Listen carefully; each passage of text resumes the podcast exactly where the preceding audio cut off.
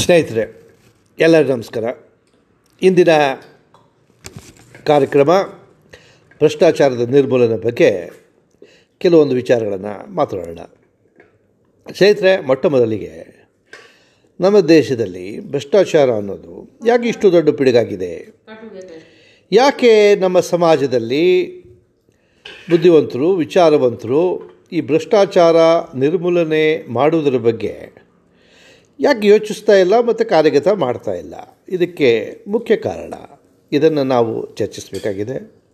ಇದು ಒಂದು ಭಾಳ ಸೀರಿಯಸ್ ಆಗಿರುವಂಥ ಒಂದು ವಿಚಾರ ಆಗಿದೆ. ಇದನ್ನು ಒಬ್ಬ ವ್ಯಕ್ತಿಯಿಂದ ನಿರ್ಮೂಲನೆ ಮಾಡಲು ಸಾಧ್ಯವಿಲ್ಲ ಅಸಾಧ್ಯವಾದಂಥ ಮಾತನ್ನು ನಾವು ಇವತ್ತು ಒಪ್ಕೊಳ್ಳೇಬೇಕಾಗ್ತದೆ. ಯಾವ ರೀತಿಯಿಂದ ಈ ಭ್ರಷ್ಟಾಚಾರ ನಿರ್ಮೂಲನೆ ಮಾಡುವುದು ಅನ್ನೋದ್ರ ಬಗ್ಗೆ ನಾವು ನಮ್ಮ ಸಮಾಜದಲ್ಲಿ ಗಣ್ಯರಿಂದ ಹಿತಚಿಂತಕರಿಂದ ವಿಚಾರವಂತರಿಂದ ತಿಳಿದು, ಎಲ್ಲಿ ಅದನ್ನು ಕಾರ್ಯಗತೆ ಮಾಡೋದಕ್ಕೆ ಸಾಧ್ಯ ಇದೆ ಅನ್ನೋ ವಿಚಾರವನ್ನು ನಾವು ಮನಗಣಬೇಕಾಗ್ತದೆ ಎಲ್ಲಿ ಭ್ರಷ್ಟಾಚಾರ ಇಲ್ಲ, ಎಲ್ಲಿ ಭ್ರಷ್ಟಾಚಾರ ಇದೆ ಇದರದ್ದು ವಿಕೇಂದ್ರೀಕರಣ ಮಾಡಬೇಕಾಗ್ತದೆ. ಭ್ರಷ್ಟಾಚಾರ ಆಗೋದಕ್ಕೆ ಮುಖ್ಯ ಕಾರಣ ಯಾವುದು?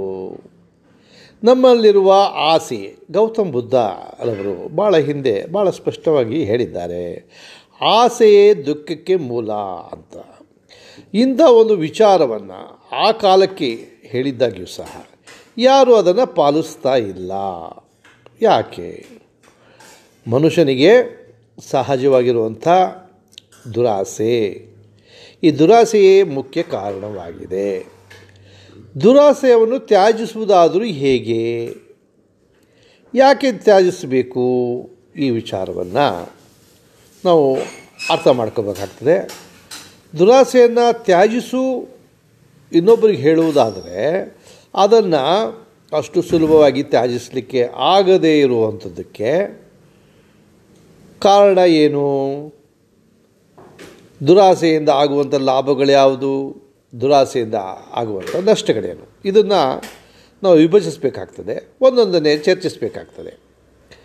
ಮುಖ್ಯವಾಗಿ, ದುರಾಸೆ ಪಟ್ಟಾಗ ಕೆಲವೊಂದು ವಿಚಾರಗಳು, ಕೆಲವೊಂದು ಅನುಕೂಲಗಳು ಆಗುವುದು ಸಹಜ. ಆಸೆಯಿಂದ, ದುರಾಸೆಯಿಂದ ನಮ್ಮ ಅಗತ್ಯಕ್ಕಿಂತ ಹೆಚ್ಚಿನ ಆಸ್ತಿಯನ್ನು ಮಾಡುವಂಥದ್ದು ಹೆಚ್ಚು ಹೆಚ್ಚಿನ ಹಣ ಅಂತಲೇ ಅಲ್ಲ, ಯಾವುದೇ ಒಂದು ಸಾಮಗ್ರಿಯನ್ನು ಹೆತ್ತಿ ಹೆಚ್ಚಾಗಿ ಒಗ್ಗೂಡಿಸ್ಕೊಳ್ಳುವಂಥದ್ದು ಉದಾಹರಣೆಗೆ ನಮ್ಮ ಕೈಯಲ್ಲಿ ಊಟ ಮಾಡೋದಕ್ಕೆ ಆಗುವ ಅಗತ್ಯಕ್ಕಿಂತ ಜಾಸ್ತಿ ಊಟವನ್ನು ಬಡಿಸ್ಕೊಳ್ಳುವಂಥದ್ದು ಇದು ದುರಾಸೆ ಅನ್ನೋದಕ್ಕೆ ಉದಾಹರಣೆ ಅಂತ ಹೇಳ್ಬೋದು. ಅದೇ ರೀತಿ ಆರ್ಥಿಕವಾಗಿ